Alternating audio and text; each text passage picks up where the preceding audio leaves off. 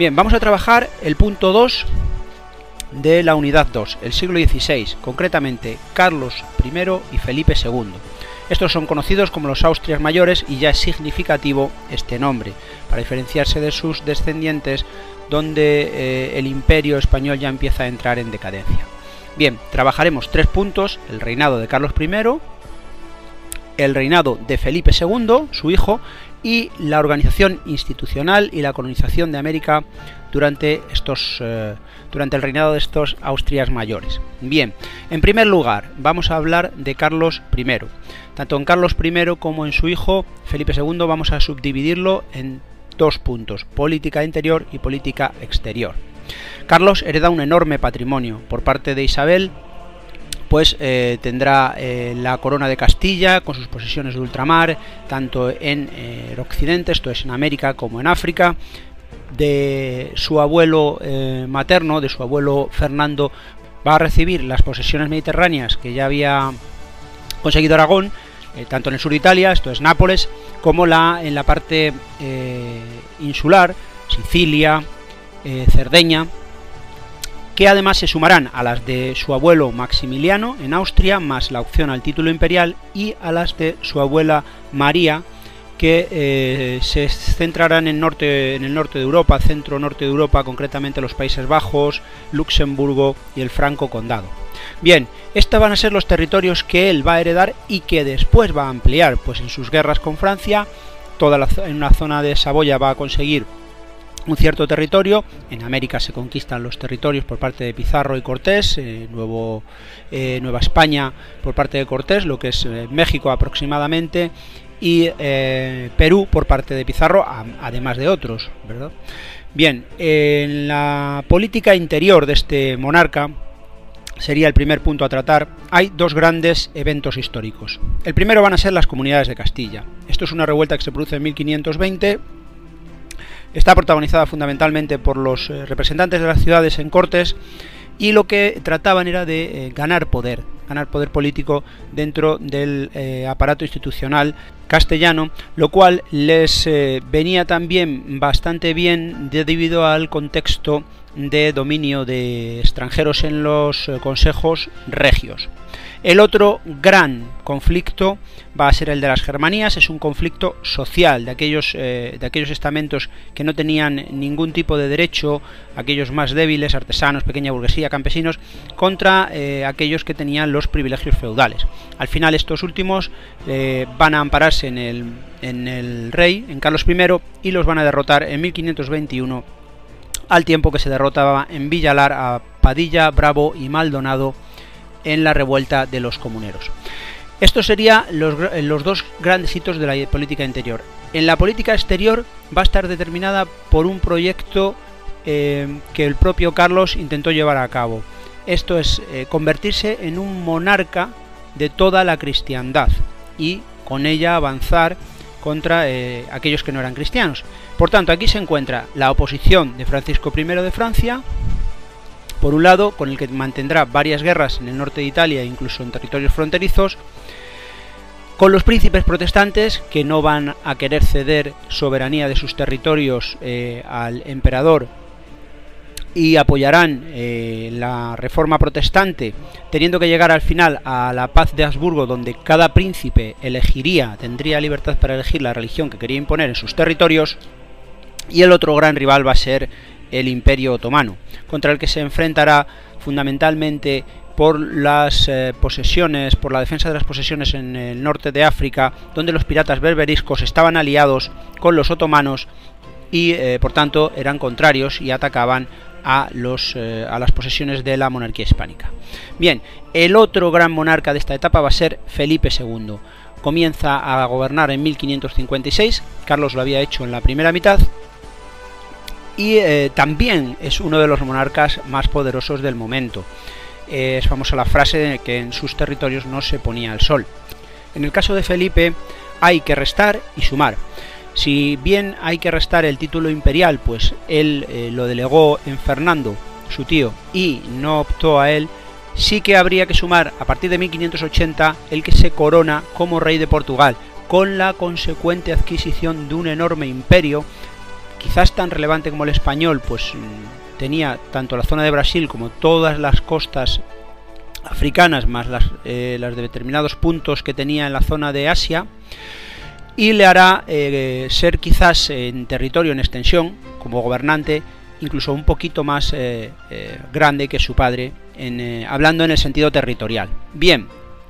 la política interior de Felipe II va a tener dos escollos importantes. El primero es la revuelta de las Alpujarras en 1568. Esto se produce por esa falsa conversión que hubo en su momento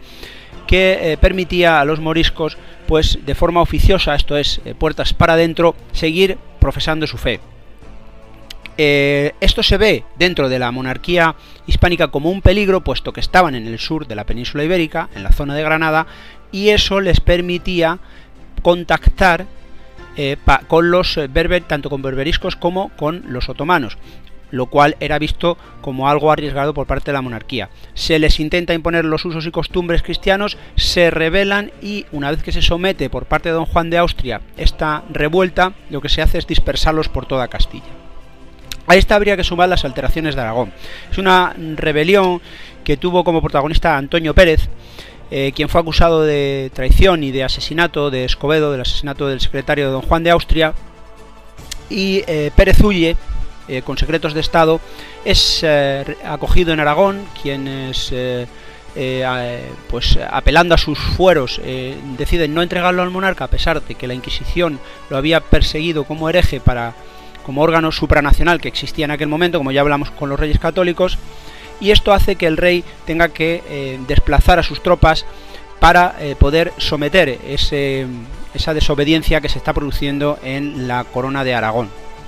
Pérez pudo huir y esto va a alimentar a la leyenda negra española junto con eh, la muerte del, príncipe Don Carlos y algunos eh, hechos más protagonizados por Alba en los Países Bajos. En política exterior hay que señalar tres importantes conflictos. El primero será la sublevación de las provincias protestantes en los Países Bajos, lo que va a dar lugar a la Unión de Utrecht, que era protestante, y la Unión de Arras en el sur, que era católica, y con el tiempo eh, derivarán en la independencia de las Provincias Unidas, los territorios en los que se ubica actualmente Holanda, y los Países Bajos católicos, que serían eh, afectos a España y que eh, se convertirán con el tiempo en Bélgica. Otro gran conflicto que va a tener va a ser con Inglaterra. Inglaterra se dedicaba a piratear los barcos españoles, se pagaba a los